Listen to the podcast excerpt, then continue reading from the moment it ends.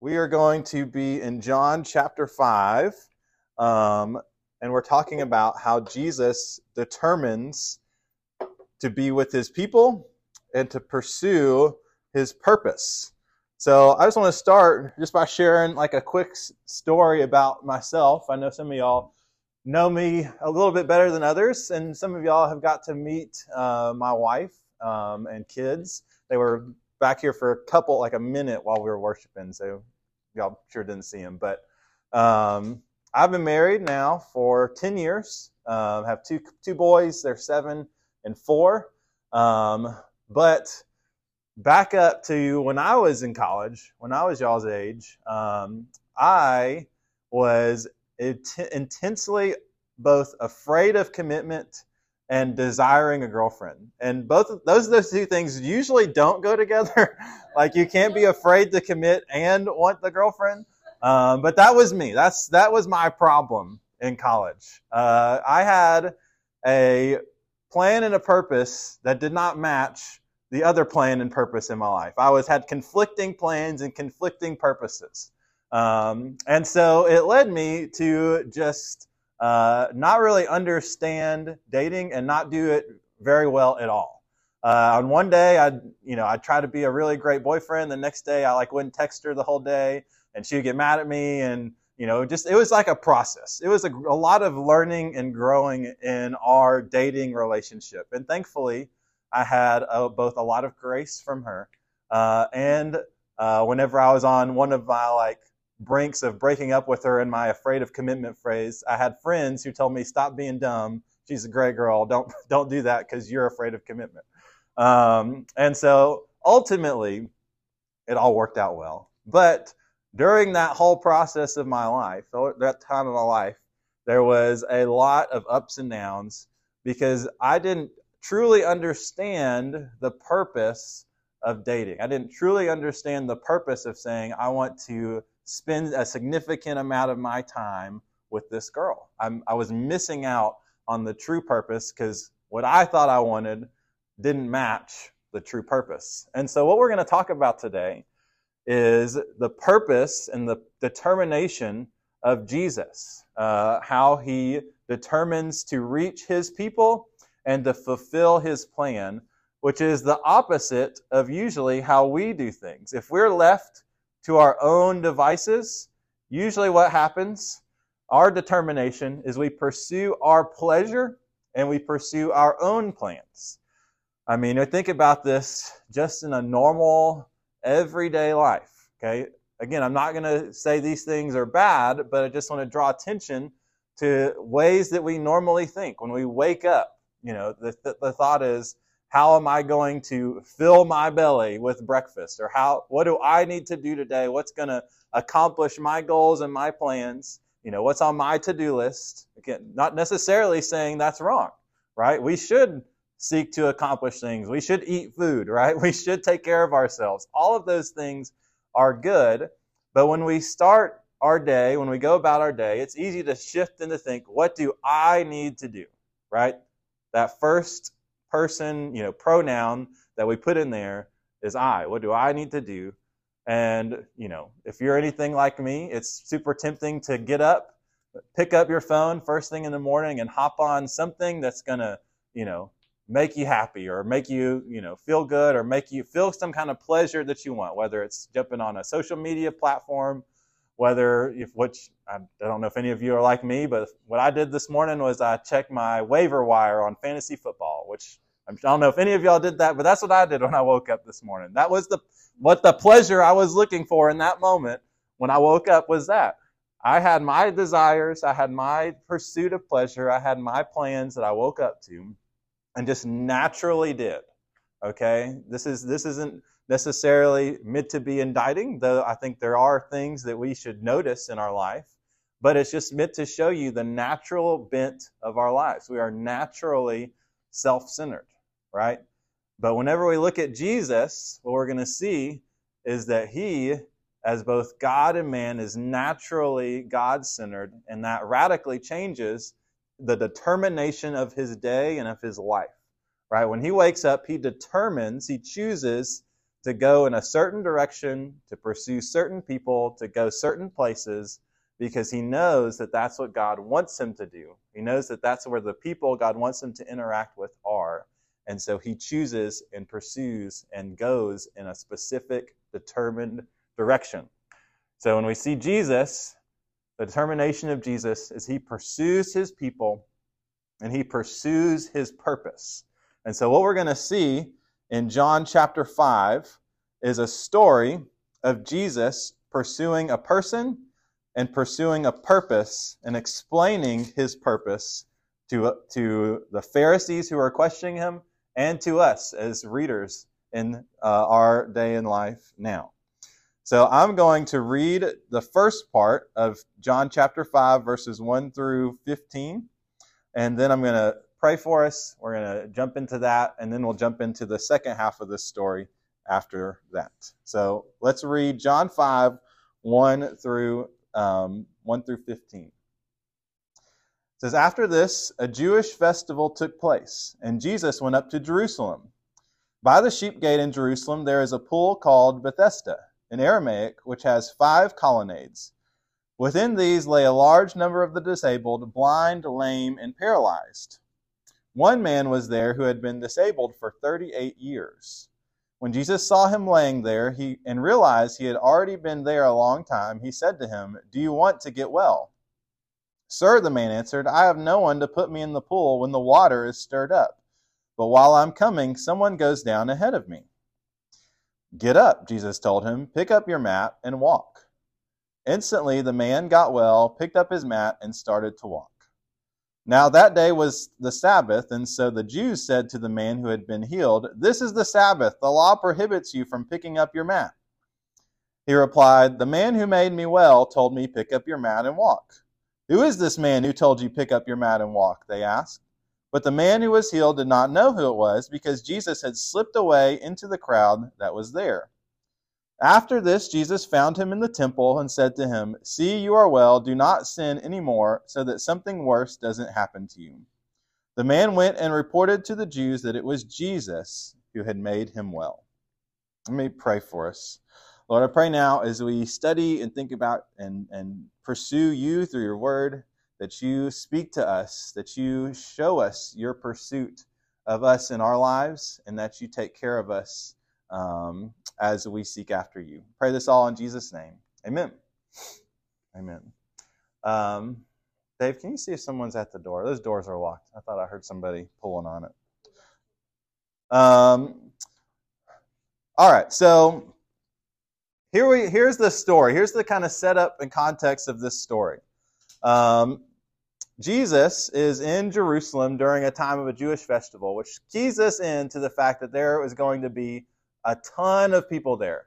Festival times are times when people from all the different areas and cities and towns in Israel all begin to pilgrim, all begin to move together towards Jerusalem, gather together to be near the temple, to be near God's presence. All right? And so right now we're gonna we're seeing a time in uh, in the life of Jesus where he's gathered to celebrate this festival, right? Just along with all the other people in Israel. Um, but he's also there for a purpose, and we're starting to see that his purpose isn't just to to celebrate along with the all the other Israelites, but his purpose is to specifically reach out to one person to make a massive difference in his life and in his ministry. Uh, so we see the setting here. He is at a pool called Bethesda, which would have been considered I want to say, I don't want to use the word magic, but would have been considered a very, uh, quote unquote, holy place. A place where God would work in special ways. And how, how it worked in their mind, this belief that they had, was that anybody who got in the pool at the very beginning of it being stirred. So if you, you can imagine, I mean, this is a just a giant swimming pool there in Jerusalem. It has these big columns around it. Uh, you know, it's a roof kind of porch around it, uh, and all of a sudden, uh, people would just see it stir, and they didn't really know why it started stirring. And Uh, there's not really a consistency on why it started stirring, but they began to believe that it was an angel, and the angel touched the water, and that caused it to move.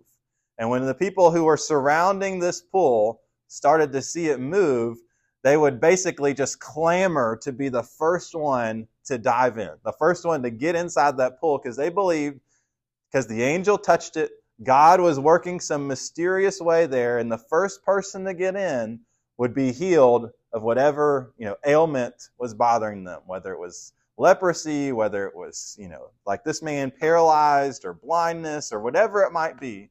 If they got in there first, they would be healed. And so you would just see these people, especially right now when it's a festival time and a ton of people who are far from Jerusalem have this hope that if they get there and they're that first one, then this thing that they've been dealing with for years and years will go away. And so you have all these people there, a lot of crowd, a, a, lot of movement, you know, a lot of things happening here. And so Jesus is entering into the scene in the midst of all of that going on, right? A large number of disabled, blind, lame, and paralyzed. But it goes on in verse 5, it says, one man. So Jesus, very well, I mean, we know Jesus. He, he could have began to just heal everybody there. In fact, you know, in, in episodes before this, he has been healing people. He has been going around and performing sometimes miracle after miracle after miracle in cities and healing the blind and healing the sick and you know doing all of these different signs and wonders. And so he could have done that here. But there was one person that was his person that he was going to determine to pursue in this episode, in this moment. So there was one man, and we don't know if he was, you know, the longest person, the person who had been disabled the longest, um, but he had been disabled there for 38 years. So at the very least, it was a long time, you know, dealing with his disability, uh, dealing with, you know, what it's kind of showing us that is he couldn't walk, that he his legs didn't work, he was paralyzed, um, as he was laying on a mat during this time. And Jesus comes up to him. Okay, realize he initiates this conversation. He's the one who comes up to this man. We don't know if this man knew about Jesus or not, but Jesus knew about this man. Jesus knew what he needed. Jesus knew where he was at, and he went after him. It says, just a very simple question Do you want to get well? Now, think about why that man is there. Of course, he wants to get well. That's the whole reason he's at this pool, right? He wants to be the one that gets well. He wants to be the one who receives healing. If he didn't want to get well, he wouldn't even have been at the pool to begin with. He was pursuing his own plan in his own way to get well. It was just wrong. It was just this false hope, this false belief that was going to lead him nowhere. And Jesus knew that. Jesus knew that what he had put his faith and trust in was going to be futile and worthless in the long run. And so Jesus comes after him. And he says, uh, you know, the man answers him, you know, no one's going to put me in the pool. Jesus just tells him. Just, I mean, just the power of Jesus here, right? Like it's not like this, uh, you know, calling out all this attention, you know, trying to get everybody to notice or, you know, trying to do this, you know, big, long routine to make this healing happen. It's just get up, right? And that's just the MO of Jesus.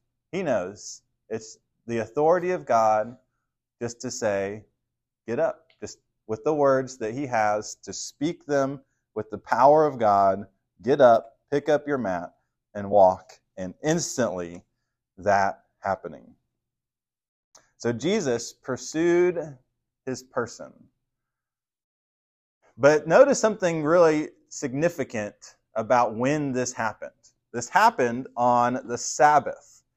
And we're going to see, we've seen that the, the reason the Pharisees get so angry and upset with Jesus is because he has done this on the Sabbath. And in their mind, in their plans, Jesus has now broken, you know, a very important law. Do not work on the Sabbath. He has healed somebody, And not only that, he has gotten somebody else to break the law by telling them to pick up their mat. How, how dare he tell someone to pick up their mat on the Sabbath, right?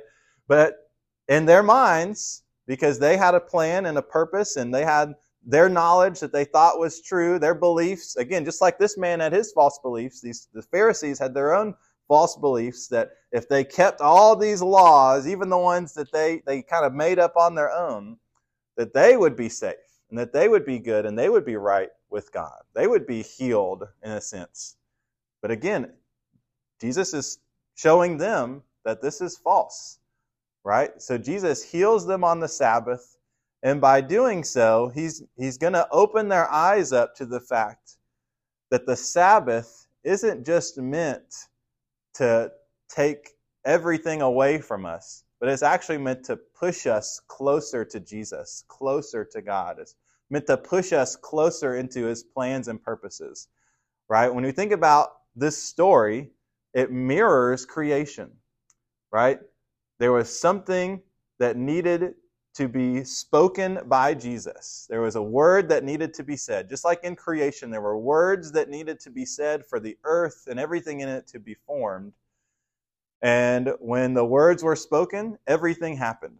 And right here, Jesus is showing his creation power by speaking the words and healing happening, fixing what was broken instead of creating something new like what happened in Genesis.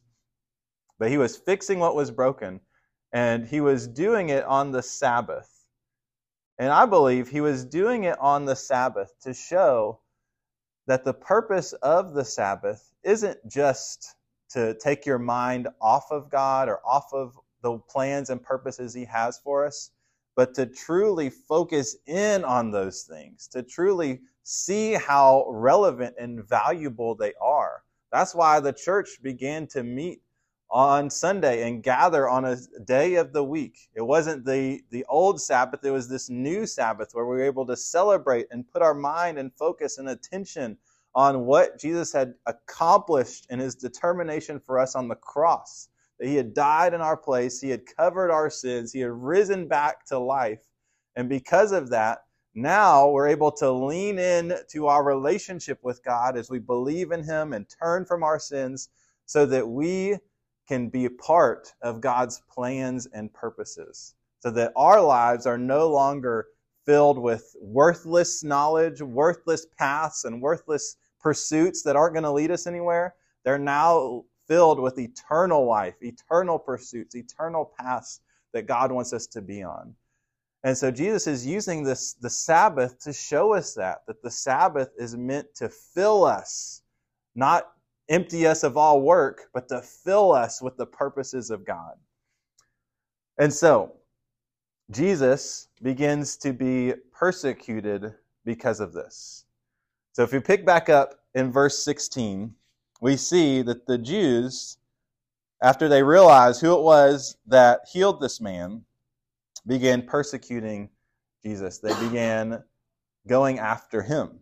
It says, Therefore, the Jews began persecuting Jesus because he was doing these things on the Sabbath.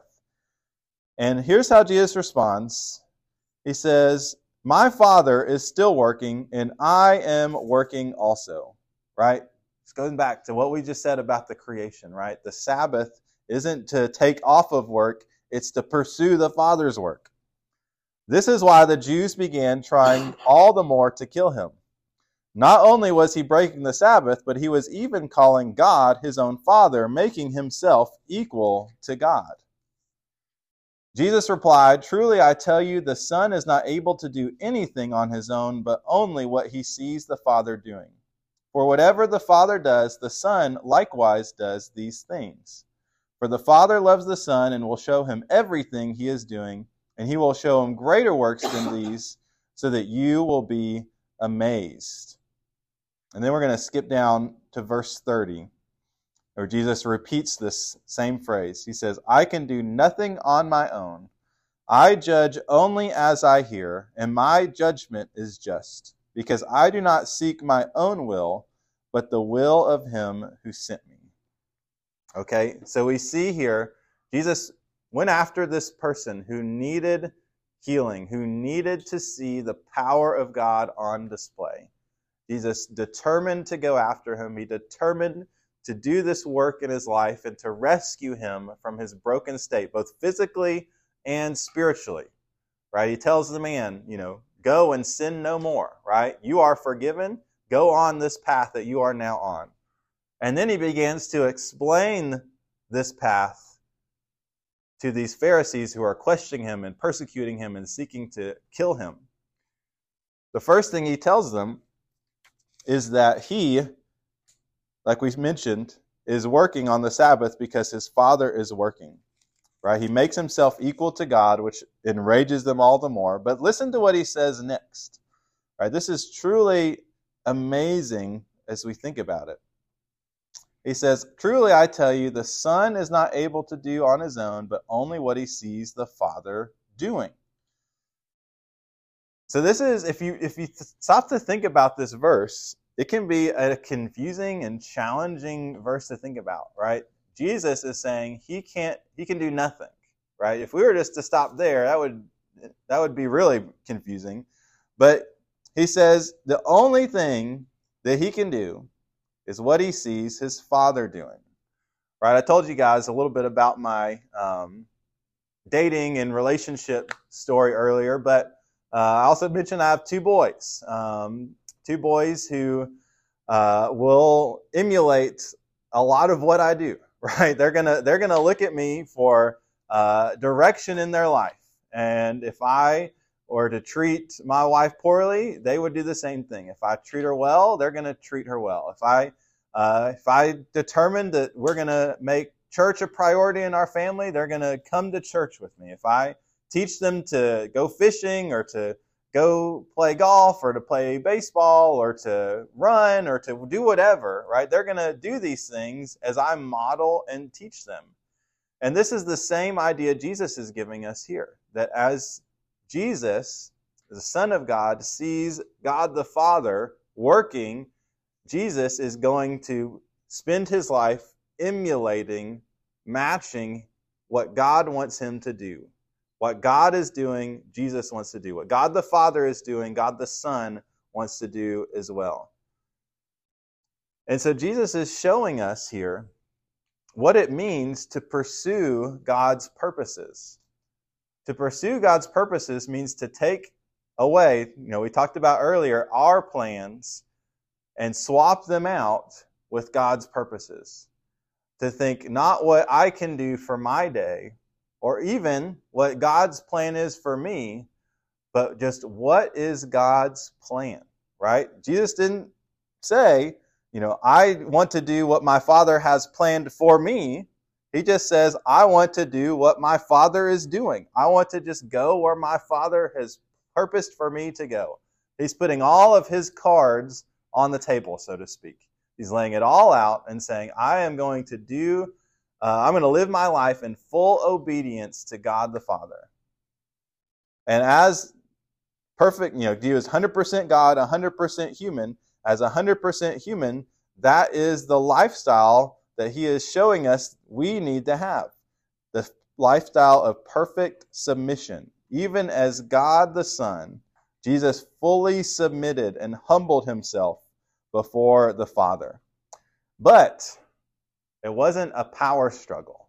Oftentimes, when you hear words like submission and obeying, you know, there's this this power dynamic, and it just seems like, you know, is is God like, you know, some sort of mean, harsh father, or you know, some some you know ruler who's just lording himself over his people? No. What does Jesus say? He says the Father loves the Son and shows him what he's doing right? The reason I raise my, my sons a certain way is because I love them, because I believe that the things that I'm showing them and teaching them and the ways that I'm guiding them are for their best. And Jesus fully submits himself to God because he knows that his Father loves him, that his Father will do show him everything that he needs to do, everything that he has going on, everything the Father is doing, he will show him and we will show him greater works so that we will all be amazed at how good and loving and caring and pursuing the Father is. So Jesus is pre- presenting his life and the plans of his life to God. Even in the midst, remember, all of this is happening in the midst of persecution. Right? Let's not forget that detail. That's that's an important thing, right? It wasn't easy for Jesus to say this. He knew what was going to happen as he kept speaking in this way.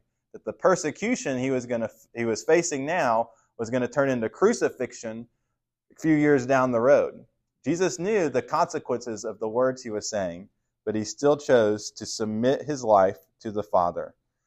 And because of that, Jesus has an important job that he lays out and wants to make everyone aware of that the Father has given him. You know, in all of this, uh, he talks about you know why he has been sent. You know, for for bringing eternal life and all these different things. Um, but when you think about like jobs and you know specific actions, Jesus really only gives one in this passage. And it's an interesting one. So verse going back down to verse 30 he says, I can do nothing on my own. I judge only as I hear, and my judgment is just. So when we're thinking about the job that Jesus has, um, the the thing, the the, descript, the job description that Jesus has been given, one of the things he makes clear is that he is a judge. He is the judge over this earth, over heaven, over everything. And that the way he judges is going to be just. It's going to be right and correct. Uh, he's going to judge all that he hears, all, all that he has been told by the Father. He is going to decide what is right, what is wrong. But again, not for his own will, but for the will, for the purpose of God the Father who sent him. So, one of the things that it's easy to forget or you know not think about when we think about Jesus is Jesus is constantly judging. Jesus is constantly looking at the world and making determinations on what's right and what's wrong. And that's a really good thing. If Jesus were not doing that, we would have no hope to say that we have been forgiven. Because who's to say he won't just change his mind? Who's to say that if he didn't judge, that he would just change the judgment or he would just, you know, say, oh, you messed up today, so actually now you're back out, right? He judges on what's just, on what's true, on what's right. And because he has, again, died and rose again, because his blood covers sins, his judgment is now if you're with me, you will be forgiven. If you are on, if you have confessed your sins, admit, admitted your sins before God, believe in Jesus for salvation, and confessed him as your Lord and Savior, your judgment is now a son. Your judgment is now a daughter. You are judged as clean. And the opposite is true too. Jesus judges what's wrong in this world. Jesus judges what's evil in this world and those who never turn to him. And it's part of his will, it's part of his purpose, it's part of his plan. And so, what I want us to think about, kind of as we wrap up, um, I wanted to give us three things. I, I uh, decided kind of just to end each sermon with this phrase, this thought becoming like Jesus. So, how can we become more like, excuse me, more like Jesus? We need to go out of our way to pursue people. We need to step out of our comfort zones, step out of our norms, step out of what we uh, feel safe in, and pursue. Right? I mean, think of the crowd and think of just think of that setting Jesus was in huge crowd, tons of, of paralyzed and sick, and all these people, all these people who are crying out for help. Again, we don't know why. You know, some of God's plan is mysterious, but what He has revealed to us is His plan was to pursue that one person who God had revealed to Him needed to be healed. And He did it. He went out of His way, He came up to Him, and He pursued Him. And there's going to be people in our lives that God's just going to show you, whether it's one person whether it's a small group or a big group or you know whoever it may be, that God's going to say, start a conversation. Pursue this person. This person is crossing your path. This person is in your life. This person is is in your way because I'm putting them there, and you need to go and pursue them. Guys, this is when I was writing this, you know, and thinking back to my time in college, this is was really convicting for me because this was not on my radar in college. This was not how I lived my life. So I'm not going to sit here and try to come from a place of, you know, here's how I did it when I was your age, sort of thing.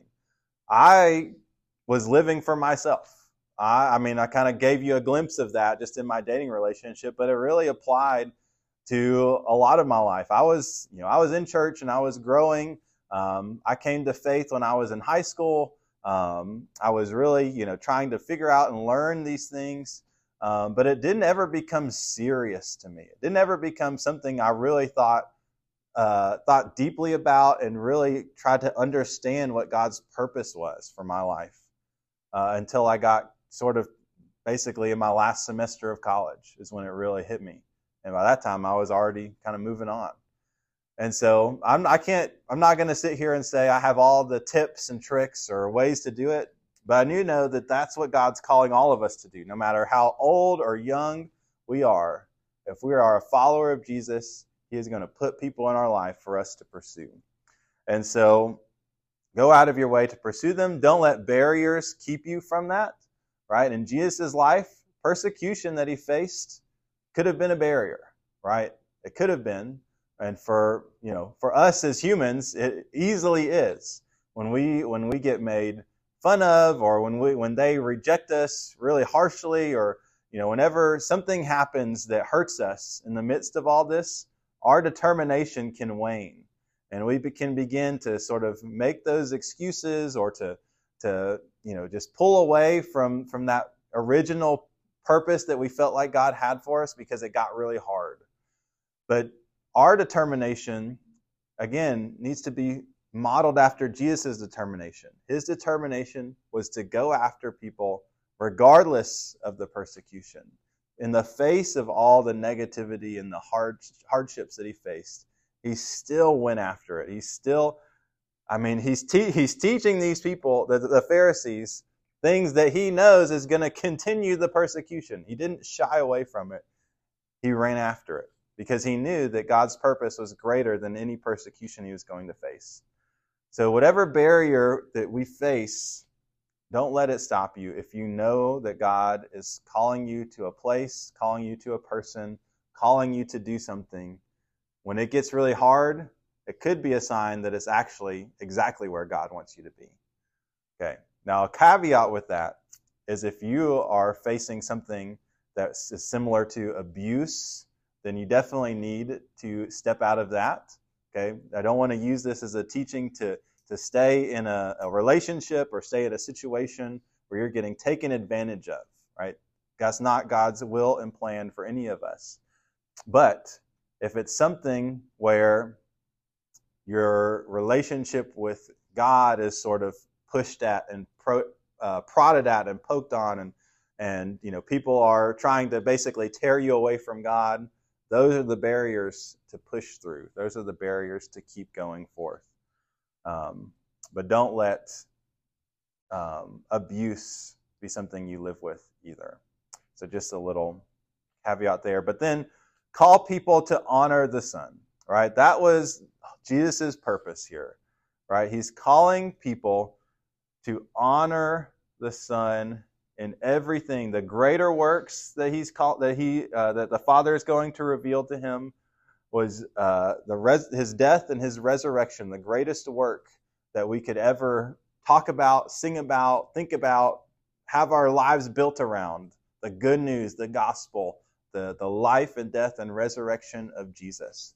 And so, if there's any uh, calling, if there's any words that you need to, to point out to people, those are the words.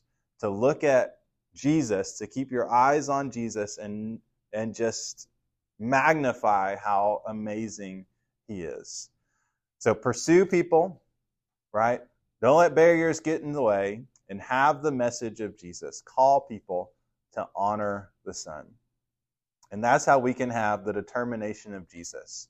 So if you're struggling, let's say you're just having a hard time getting motivated in your life, maybe you're struggling with laziness or struggling with just feeling like you have a, a purpose or a hope there's a hopelessness in your life you know whatever it might be just that that feeling like it's just really hard to get out of bed in the morning right?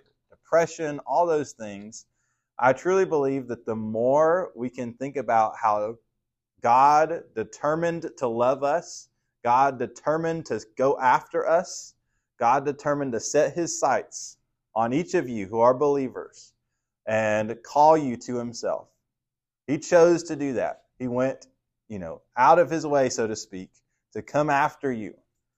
Uh, if you can remember that and keep that in your mind and in your heart, remember that it's going to motivate you to pursue God the way He pursues you, and then for your life to change to become more like Jesus. So, if you have a friend or if you yourself are struggling in those ways, keep this passage, keep this pursuit that Jesus has for you on your mind and on your heart, and just thank God each day for how much He loves you. I'm going to pray for us. Uh, then we're going to sing one more song and continue to worship together. Um, but everybody, bow your head and close your eyes and let's pray. Uh, Lord, uh, I just want to take this opportunity here as we were just thinking and, and talking and um, trying to seeking to understand how you pursue us that if there's anyone here who is just not sure if they have been pursued by you they're not sure if if the love that you have displayed to this man in John 5 is the same kind of love that they've received in their life. Uh, Lord, give them the, the boldness to push back any barrier that keeps them from running to you, right? Maybe it's the barrier of doubt. Maybe it's the barrier of their past. Maybe it's the barrier of just not knowing who to talk to or what to say. Help them to push back on those barriers. Help them to, to have a conversation with somebody they trust, uh, one of their friends, uh, myself, or any other leader in this church. Lord, just help them have that conversation. Lord, help them to have the words to say. You know, words that just call, admit, just saying that we're God, we're sinners. We have we have pushed away from you naturally with our lives. But you have still sent a Savior in Jesus, so that if we believe that He died and rose again to pay for our sins, we can be forgiven. Lord, help them to just say I, that they confess you as their Lord and Savior, um, that Jesus is the King of their life and they want to follow him forever. Lord, give them those words to say. Um, and Lord, for, for those of us who are going into this world and just seeking to find um, purpose, seeking to find hope, seeking to get out of maybe a depression or a state of worry. Lord, help us to see that you have a plan, that you are inviting us to enter into. Lord, you have a kingdom that you are building and that you want to use us as tools to build that kingdom. Lord, help us all just lean on you and listen to your words that you are going to speak to each of us. Help us to call people to honor your Son and Lord, just help us to continue to pursue the relationship with you that matches the love that you have for us. God, I thank you for this time and for these moments and for all that you do in our lives. Lord, help us to continue to worship you now as we sing praises of who you are and what you've done. We pray this all in Jesus' name. Amen.